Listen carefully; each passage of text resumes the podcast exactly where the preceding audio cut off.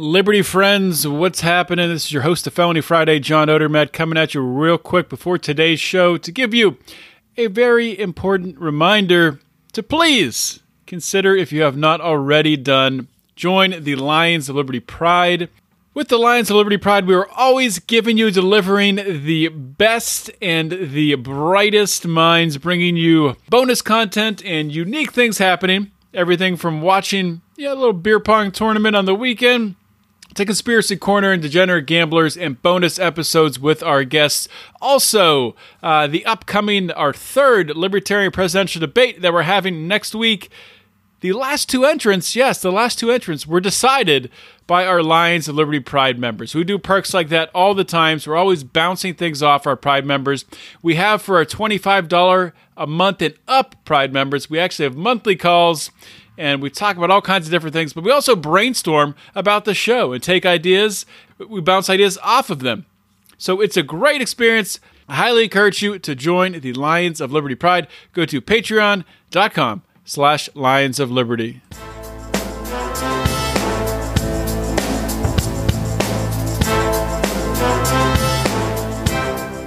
Welcome to Felony Friday, a presentation of the Lions of Liberty podcast.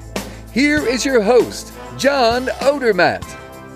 Felons, friends, and freedom lovers, welcome back to another edition of Felony Friday, a weekly show right here on the Lions of Liberty podcast. What is Felony Friday? Felony Friday is a show where every single week we're going to do a deep dive and we're going to examine and expose injustice in the broken criminal justice system. Now, if this is your first time listening to Felony Friday, your first time listening to any of the shows we have here on Lions of Liberty, sit back, relax, enjoy the show, put your feet up. If you're driving, please don't put your feet up. But if you've been back several times, if this is a regular habit of listening, why haven't you subscribed? Or maybe you have subscribed. Thank you if you subscribed. But if you haven't, please do so. Whatever podcasting app you're listening on, please just scroll up to the top there, punch that subscribe button, and you'll get every single episode of the Lions of Liberty podcast and of Felony Friday delivered to your little listening device. And also, if you really enjoy what you're hearing here, please think about giving us a 5-star rating and a review on Apple Podcast, especially if you listen there, because it helps with the algorithms and all that crazy stuff. Without further ado, let's get rolling with today's show.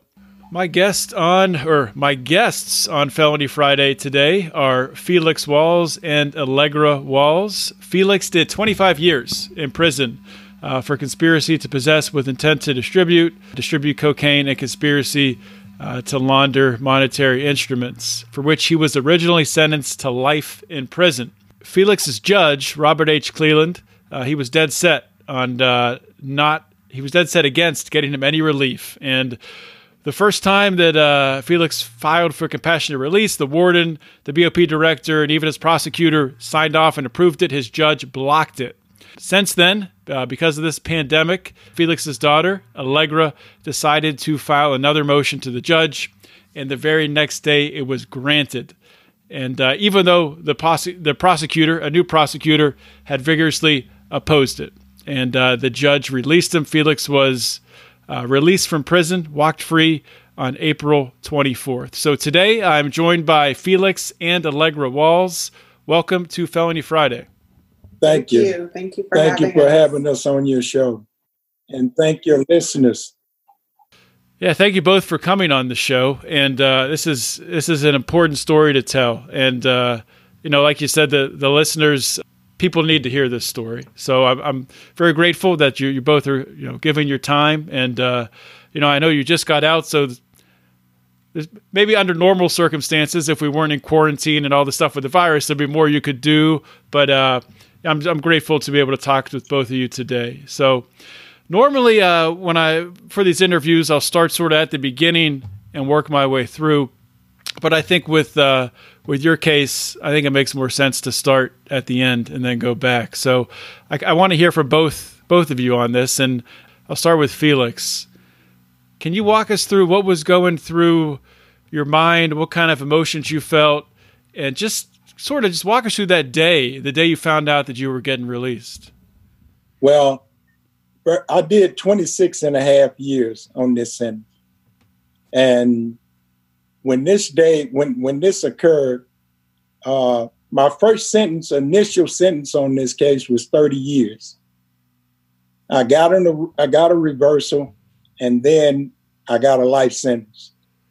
Oh. Now, when I got the life sentence, then I reversed that, and I got another life sentence. Whoa. So my daughter, you know, I fought this case criminally all the way to the end. So my daughter filed a motion. She didn't even tell me that she was filing the motion. She went on and filed it on her own. And after she filed it, I told her, I said, look, he doesn't have jurisdiction because I got this case in the appellate court and I'm waiting on a ruling from them. She said, well, Dad, why don't you just leave it alone and let us handle it? So my counselor, you know, he came in 2 days in a row. He says, Felix, he said, your daughter says that you can get out if you will withdraw all, if you will just withdraw your motion from the appeals court. Well, this is the same thing I was told in March of 2016, and I went for it, and the judge turned on me, you know, and wouldn't let me out. So I said, no way, I'll do it. So my daughter, they filed a motion. He granted to accept her motion. Then the prosecutor stepped in and said, you don't have jurisdiction, that the appellate court got it. So they filed a motion. My other daughter filed a motion to the Sixth Circuit for them to reverse it back. All of this took place in one day.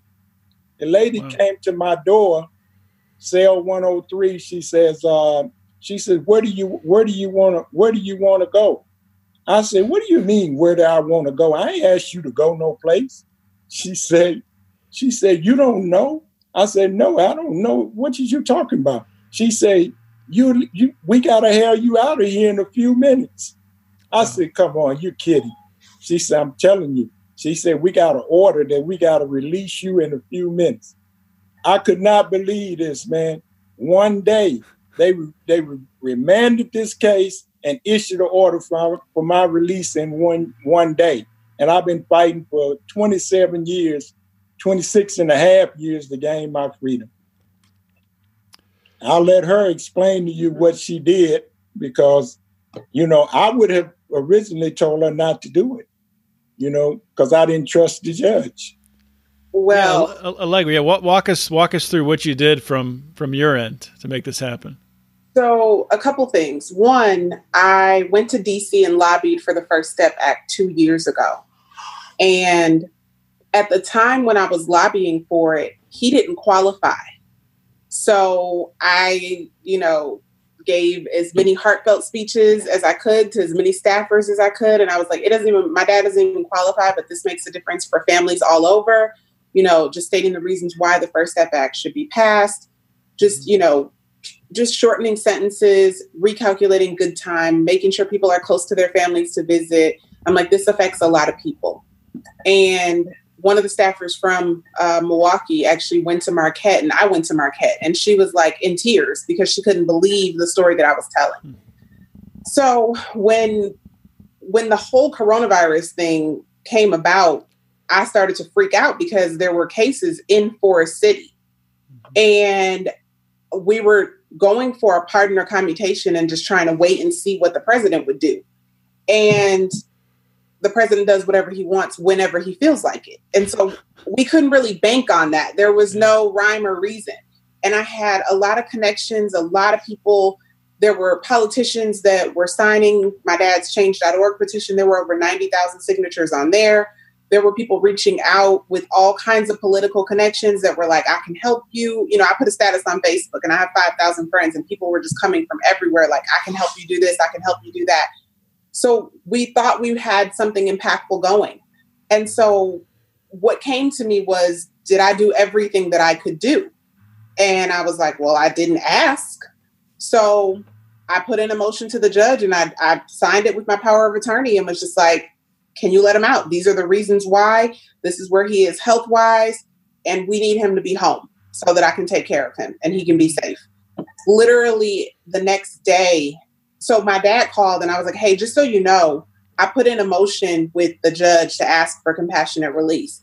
And he was like, he's not going to grant it. He was like, you already know how he is. And I was like, Dad. And he was like, okay, I'm not even going to say anything negative. I won't even put that out in the universe. He's like, but if this motion, if he accepts your motion, you got to go to law school. And so I said, all right, fine. So the next day he didn't call. Just what were your expectations when you filed the motion? Did you have a good feeling? Or were you just trying anything? I put some prayer and some good energy behind it. Mm-hmm. And I did have a good feeling. I didn't know what to expect, but I had a good feeling and I knew I had to try. Mm-hmm. And so he didn't call the next day. So he had been calling me every day. Like they would get out for like 30 minutes. So he would call me and be like, what's the update? Any news? You know, that kind of thing. And so I would give him a little mini update. Like, well, this politician wrote a letter and this politician did that and this person did that. And we weren't getting anywhere. And so when he didn't call the next day, I'm like on edge all day. So the next day, it was about noon, and I saw Dad go across the caller ID, and I was like, oh, my God, okay, calm down. So he answered the phone, or I answered the phone, and he said, you know, hey, babe, how you doing? What's the update? And I was like, what law school do you want me to go to? Because the judge had accepted the motion and was extremely nice about it, which he had never been. I mean, like almost a tyrant on the bench, okay? I mean, just gave me every concession in the book and accepted it and was totally fine with it, said he wouldn't stand in the way, put it all in writing, everything's fine. So he says, I don't know, I got to meditate on that. And I was like, don't you want to know why I asked you that? And he was like, he accepted the motion. And I was like, yes. He was like, oh my God, I can't believe you did it. And I said, yeah, we just have to wait on the prosecutor to respond. Mm-hmm. So at this time, I'm in communication with the clerk, and she's like, the prosecutor's just going to rubber stamp it. Everything's going to be fine. So I was like, all right, I'm getting on a flight. So I fly down to Memphis and drive over to Forest City because I felt like, you know, at his age, it was better for him to be, you know, me to be waiting for him than him to be waiting for me to get out. Mm-hmm. And so I'm down there and nothing is moving. The prosecutor has not responded. We're just freaking out. Like, we don't know what's happening. Nothing is happening. So at the same time, we find out it's got to go to the Court of Appeals. The prosecutor finally responds. It has to go to the Court of Appeals. And I'm like, oh my God, the Court of Appeals takes forever to do anything. So it's Wednesday afternoon. And I spoke with, cause I have several sisters. So I spoke with the clerk of courts at the Court of Appeals. And she said, basically, off the record, don't pull this motion, because if you pull it and he does the same thing and says no, then you're screwed. And she said, and also she's like, if you do pull it, it's going to cause some cross communication and they're going to have to examine why you pulled it and before they can answer. So just leave it there and let them answer the prosecutor's motion. So at the same time, one of my older sisters is calling the prison, telling them to tell my dad to pull the motion. So my dad ends up calling me and I'm like, don't pull the motion. Like, we're not pulling it. Leave it there. Right. So we have like all this stuff going from different directions. I'm like, absolutely do not pull this motion. So my dad is like, okay, so now what? And I'm like, I'm calling in favors. We're going to see what we can do, but I have to go home in the morning because I got to go back to work. I'll come back as soon as they, you know, as soon as everything's good. So he says, just stay one more day. And in my head, I'm thinking, like, the Court of Appeals takes forever. I can't just hang out in hotels spending like $300 a day waiting and waiting and waiting. Mm-hmm. I'm like, Dad, I'll come back. So I fly out for a Thursday morning. I fly back home because we're in Milwaukee. I fly back into Chicago. I pull up in front of my house and two things happened at the same time. Number one, my brake light came on and I was like, what? Number two, I get a call from the clerk in Michigan and she's like, hey, just wanted to let you know, I got it back. They're issuing the order for release and I'm filing it right now. I'll email you a copy. And I was like, wow. Oh my God. So I was like, okay, this is good. So at that point, I'm like, I run in the house, dump out my suitcase, throw some more stuff in it, and I start looking for flights. So I realized that I can't drive back to Chicago because my car needs to go straight to the dealership, right? And the soonest flight that I could get was at like 6 a.m. in the morning. So I call my brother and I tell him that he has to meet me at the Mercedes dealership at like 3:30 in the morning and take me to the airport in Chicago. He doesn't do things like that for people, right? So he's not the person you call to take you to the airport. But he was like, okay, no problem. So I get there. I ended up having a layover. So he's getting released at noon. My flight doesn't land in Memphis until 12:13 p.m. So at that point, my older sisters had driven up from Texas to meet him for release. Mm-hmm. And I really wanted to be there because I felt like, you know, not like I want like all the credit, but I'm like, I got this ball rolling. Like I deserve to see him walk out, but there's nothing I can do about it. So I just was like, I prayed about it. I was like, I meditated. I'm going to see him walk out. I can envision myself being there. I'm going to see it happen. So I drive from Memphis to Forest City, which is an hour and 2-minute drive, while my family is on my iPad on Zoom.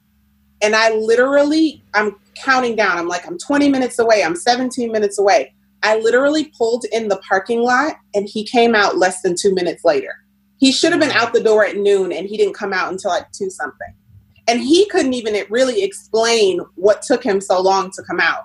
He was just like, well, I was just trying to make sure they had everything. Who cares? 26 years, I would have been like, keep on at him, out. See ya.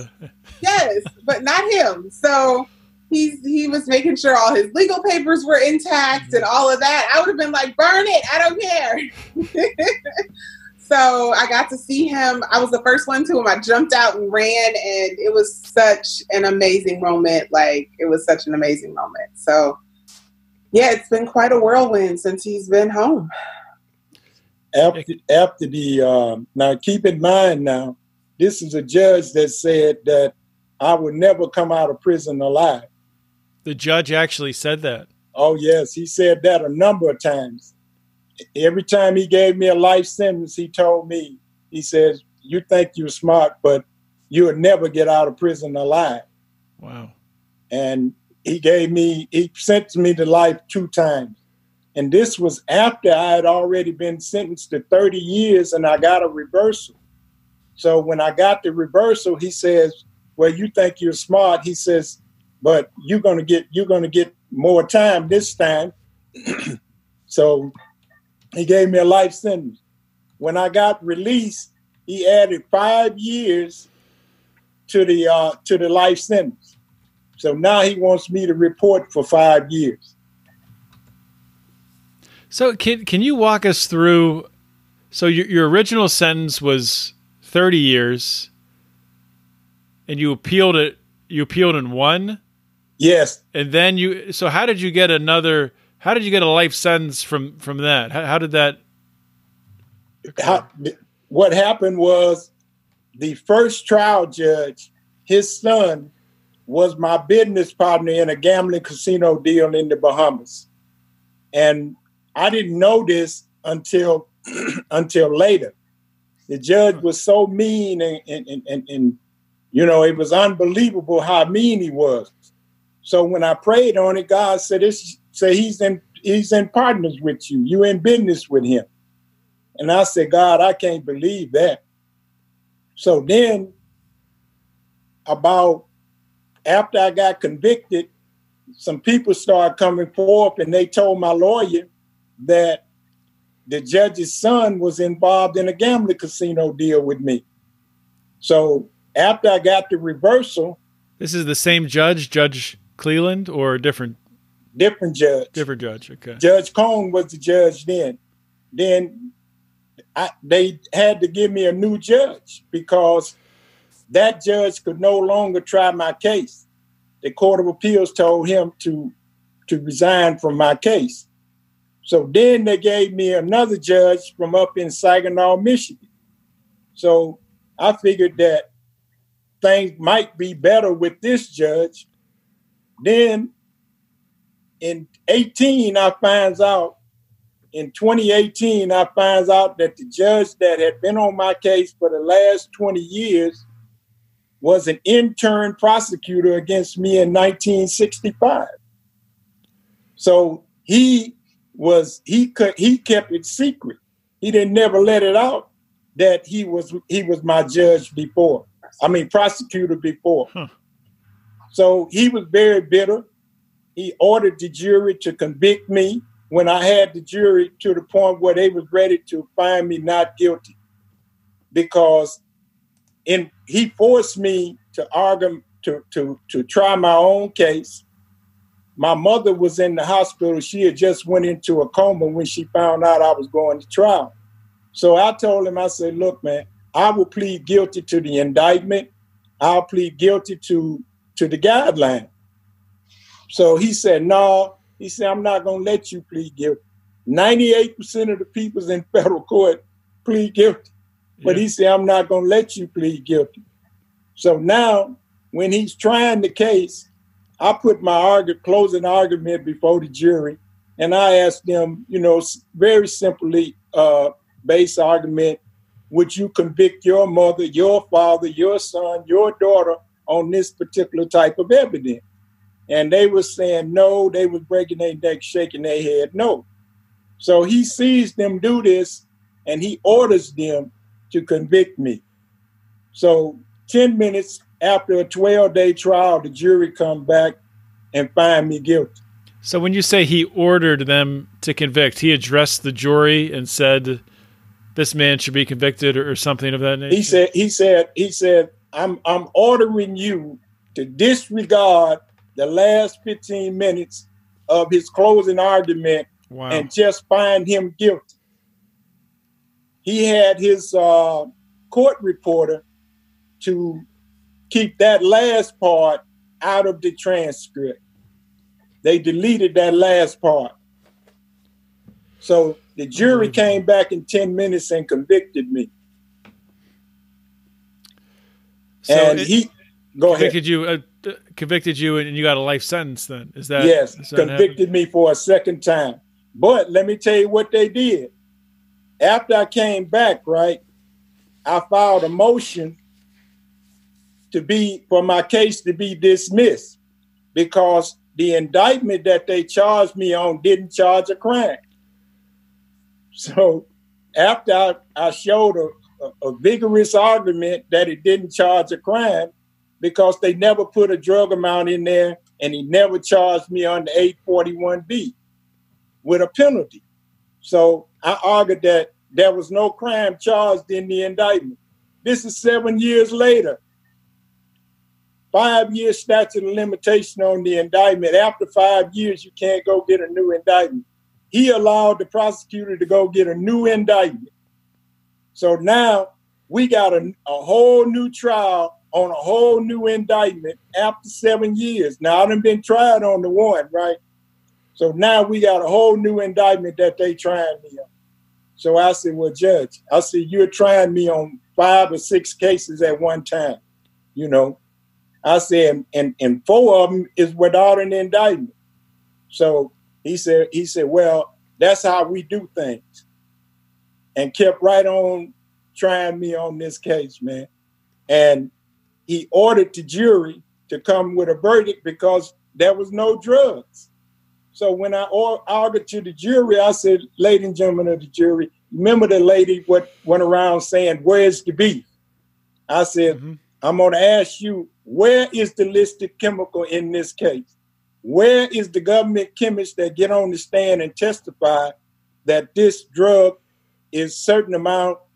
I said, there's no chemist that's on the stand to tell you what type of drugs this is or what I'm charged with or anything. And that's when the jury said, well, we don't really have no jurisdiction to try this case. I'm looking in their face, and they is really looking at the judge saying, man, what are you doing? But he put so much fear in them that they were scared. They were scared not to bring a verdict of guilty. They didn't know what he was going to do to them. So, you know, this is what happened in that. So when I went for sentencing, he said, well, this is only going to take about 30 minutes. I argued my case all day long, from 9 o'clock in the morning until 4 o'clock. I was arguing my case before sentencing. So he had to cancel all his case, and it was about 10 or 15 lawyers in there, and not one lawyer would leave. They stayed in the courtroom, or they say, we want to hear this. So not one lawyer left. And after I finished and everything, he imposed a life sentence.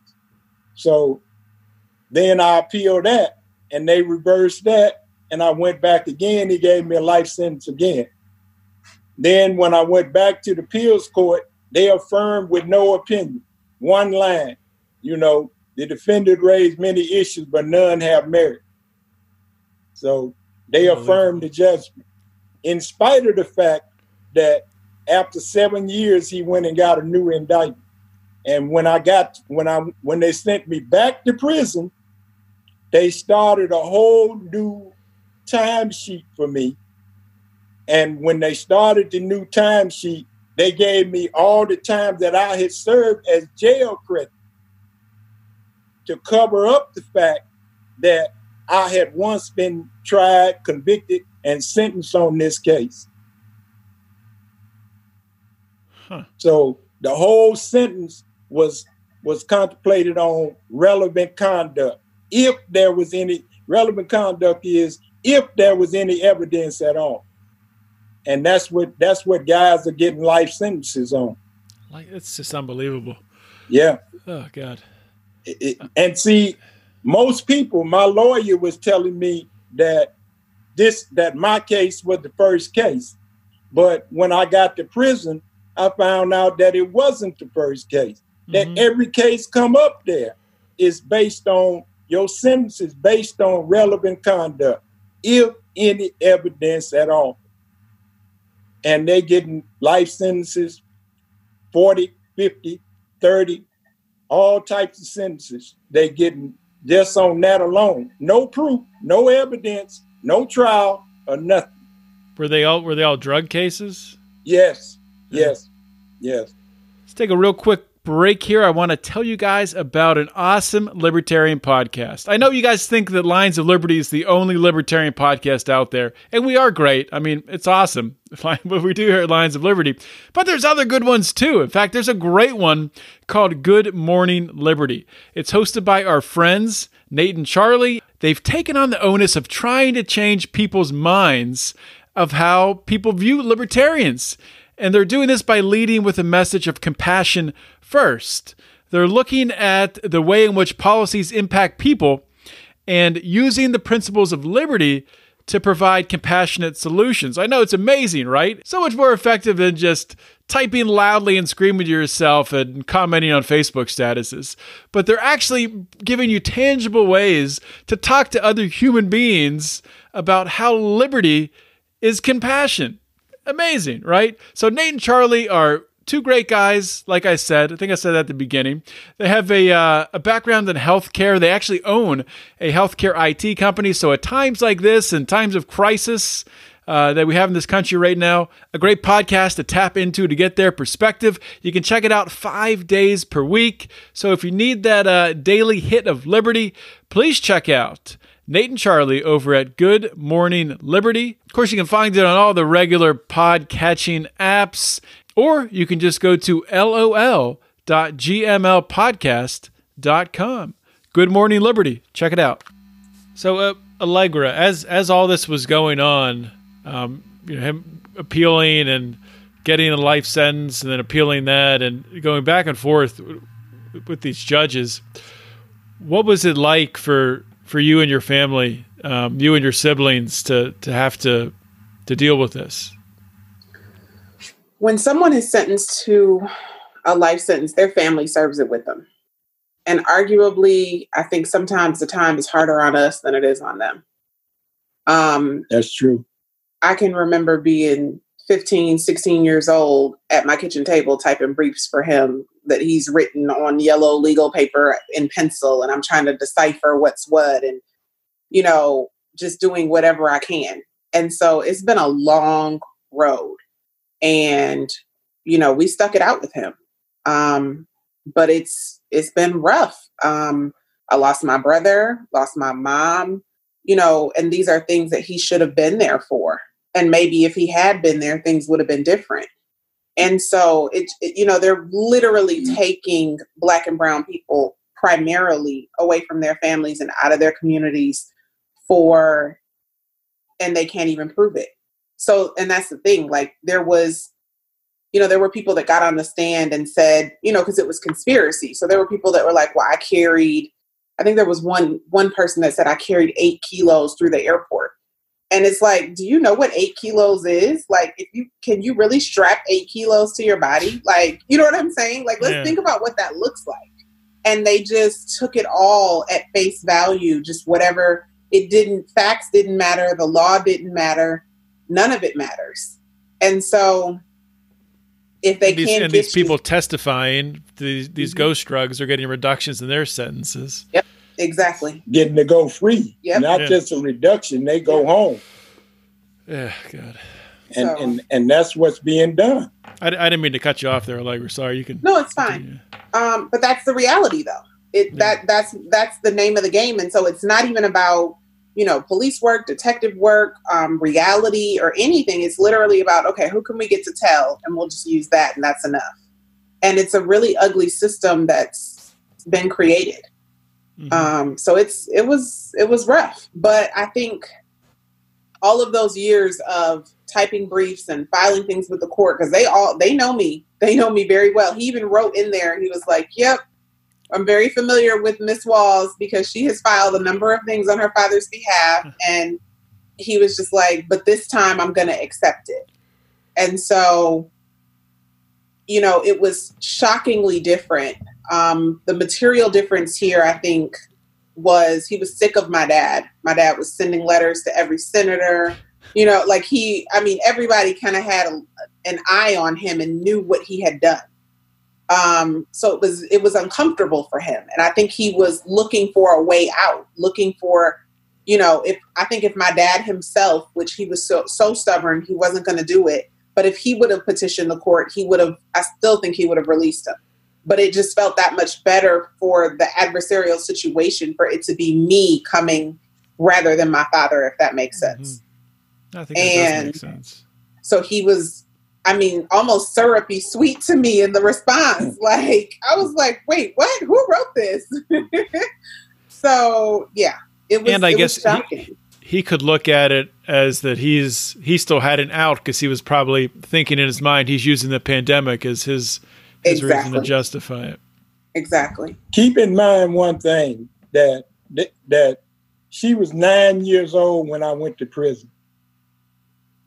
And man, all my daughters, man, they was real warriors. They stuck it out, man.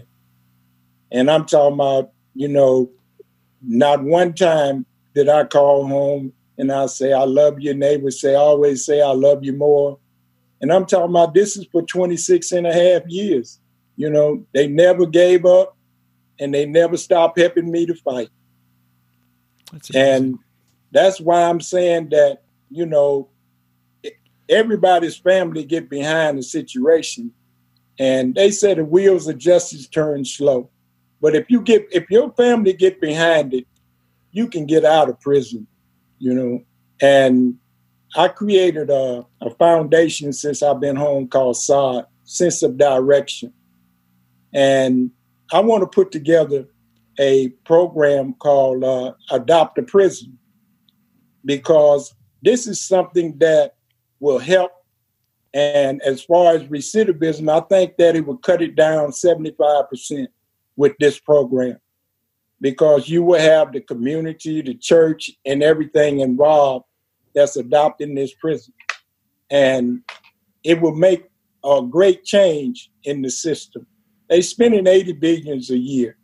So why not spend it to the community and allow these people to do the monitoring, So what's your vision for the program, that people in the community would create a house, mm-hmm. would create a safe house for these type of individuals, the prisoners that they adopt.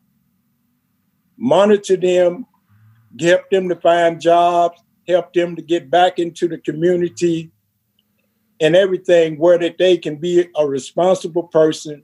Mm-hmm. This program, if we introduce it into the prison, put together the proper training programs and everything, like I say, it would be 75% less recidivists with this type of program, because the community is involved in helping this individual to get his life back. And you're going to know the type of individual that you're bringing out of prison. You got the Lifers program, you got the DAP program.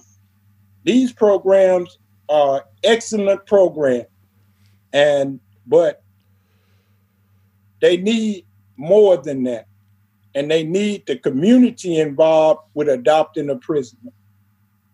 And once this takes place, you'll see a great change in the prison system, and you'll see a great change in the amount of people that's going to prison. Mm-hmm. And you'll see a major change as far as crime is concerned, because you have the older guys that can breathe on the younger guys and say, hey, man, I would do that, you know. They have somebody, man, that can stand up and talk to them. I think that's a great idea. And, you know, there's so many people that they look at the prison system, they look at, you know, people who have done time in the prison system, and there's a stigma to it. But they neglect to understand that by, you know, not giving them an opportunity to, you know, get a job or to rent an apartment or do different things, to participate in society, to add value to society, that they're just making things worse, that they're driving people back into old habits, which are going to lead to recidivism. So that's why I think your idea for SOD is that the acronym. It's just makes sense. It benefits the community. It's a public safety issue, really. That's right. It really is. And when you think about it, the zip code 53206 is less than 10 minutes from our house. And that zip code is where the most incarcerated people in the world come from, 53206. And so what that does is it reinforces the school to prison pipeline, because they take census dollars by bodies and put them into rural white neighborhoods. And then, because there's a whole group of Black and brown people in a prison, and then they take that money and use it to educate their kids. And then meanwhile, in 53206, you've got overcrowded classrooms, and they're building prisons based off of third grade test scores that are extremely low, because these kids are not getting the time, attention, energy that they need from their teachers, and the teachers are underpaid. And so if we bring those people back into their communities, particularly, obviously, nonviolent, you know, drug offenses, things like that. We're not bringing pedophiles back into the community under this program. So just to, you know, be realistic. But if we're bringing them back into the communities where they can, number one, serve as mentors and guides to young men. Number two, bring those census dollars back, which will change the education dollars spent right there in the inner city. And then also working with different companies to take advantage of federal programs to hire ex-cons. And then that way they can have actual, jobs and be able to contribute. And so it really makes sense from a tax dollars perspective. And when you look at, I travel the world quite a bit, and we are the number one country that incarcerates people by far. Oh, yes, and so close. Yeah. We behave in such a barbaric state for being a first world country. And so it's really shameful. And then when you look at the prison system around the world and what they do to reduce recidivism and how they treat their prisoners so that they can function when they come home, we are so behind the curve on this one. Well, with so many things, but particularly in that area. And so it really requires us to reevaluate what the system looks like in order to affect change. See, this is what everybody say: get a good education and get a good job.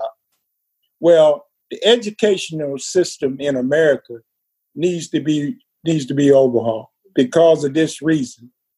Because you have people that can't even read and write, but they might have a gift that God then gave them that need to be developed. So we need training programs that specifically pick out what this person is good at. and set them up in training for that particular program. And that's what's needed here. Because you got guys, man, I done seen guys do some miraculous things that was in jail that they didn't even know they could do. So, yeah, we have the one size fits all education system where everyone goes through the exact same track, which is it's the factory education. Everyone's going to work in a factory line, an assembly line. Mm-hmm. It's crazy that we haven't reformed that. And it's time to do that. Mm-hmm. You know, because if you want to go ahead as a country, security wise, you got to train your people, man. Mm-hmm. You know, you got to train them. You got to let them know, you know what I mean? If you can do this good, then I want you to do it, you know? And I want you to train you to do it and be the best at doing it. And that's the whole key. And that's what's not being done. And that's why that all these guys, they go to school, they come out, they watch TV, they see all these beautiful things that everybody else got, and then you set an entrapment for them. And they fall right into it. Say, well, if I do this, I can have that, you know. But what he don't know is if he used the gift that God gave him, he could have it and have it more abundantly without worrying about going to prison, leaving his kids unprotected, mm-hmm. you know what I mean, without him for X amount of years. Because, you know, I lost my mother, father, two sisters, a brother, son, wife. And then my kids was left, you know what I mean, to be tortured by the fact that I was gone. And you were serving, I mean, correct me if I'm wrong, but it was all nonviolent crimes, right? That's right. It really, like I say, they didn't even charge a crime until 7 years later. When they first charged me, it was never a crime. Because he never charged it. But they got a lot of people's in prison like that. It's just that I was able to see the law and be able to learn and be able to point it out. Like the judge told me, he said, your motions and things that you have filed as tall as I am. He said, your file in my chambers is as tall as I am. All these motions that you file, because they can never understand how I could come up with that much thought in regard to the law. You know, like when Kanye went to the president and he asked the president to abolish the 13th Amendment. Everybody jumped all over this man.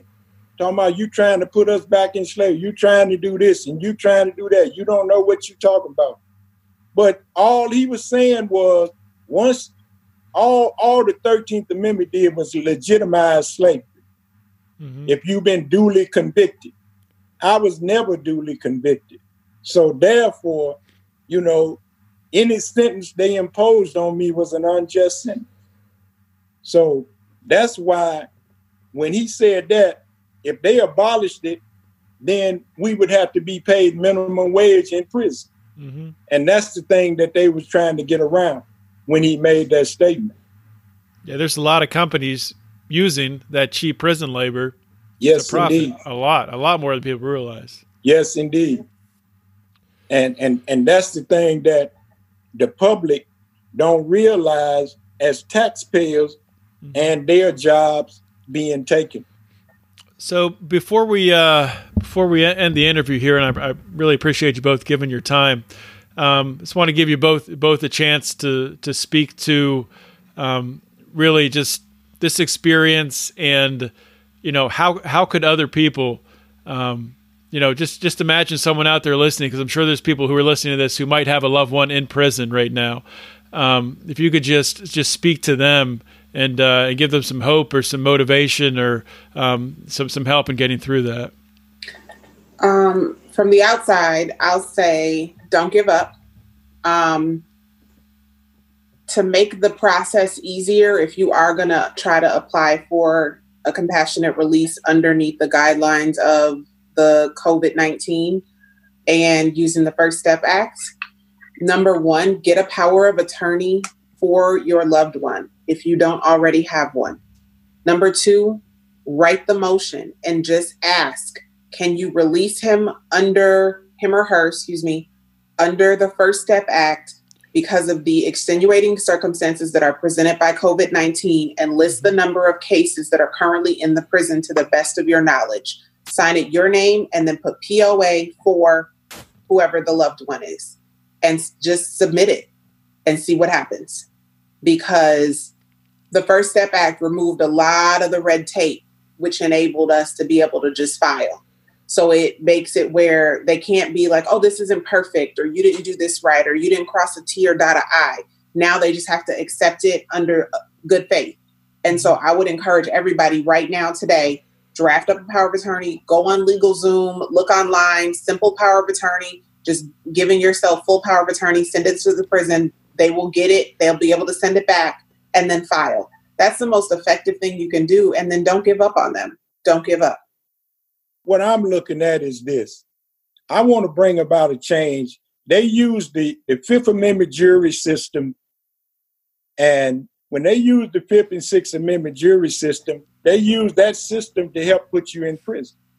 I want to be able to create the same type of community system that will help to say, I want to adopt that prisoner and I want him out.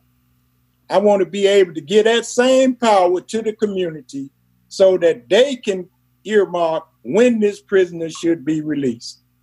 And that's what I want to say to the community. When I put this website together, and I want everybody to get on board. I want all the ministers to get on board. I want the entire community to get on board, because the entire community loses when this man is in prison, because the taxpayers are paying this $80 billion a year for this man to be in prison. If he's exercising some labor force, let him exercise it in his community and let them monitor him. Mm-hmm. That's what I'm asking the community to do, to get on board and let's push this and make it happen, because we can. And I know we can. Well, I think that's a great mission, and it's an inspiring mission, really. And I wish you luck with that. And it's a sad story. You know, looking at what's transpired over the past 26 years for you and your family, Felix, and for you, Allegra, and your siblings. But at the same time, where you are today, I mean, I'm sure there's a lot of people a lot of prisoners out there who are still separated from their families. So a lot of guys are left behind. Thank God that you guys are back together. So that's fantastic. Thank God. And thank you. Thank you both for your time today. Appreciate it. Appreciate you too, man. Thank you so much. Thank you for listening to today's show. Another great episode of Felony Friday. As you know, Felony Friday is one of three shows we have here on the Lions of Liberty podcast. Of course, we kick off every single week with our Monday show hosted by Mark Clare. It's our longest running program, our flagship program, where Mark interviews leaders in the Liberty movement. Every Wednesday, we have Electric Liberty Land hosted by Brian McWilliams. It's your weekly shot of culture, comedy, liberty, swearing, and just good fun.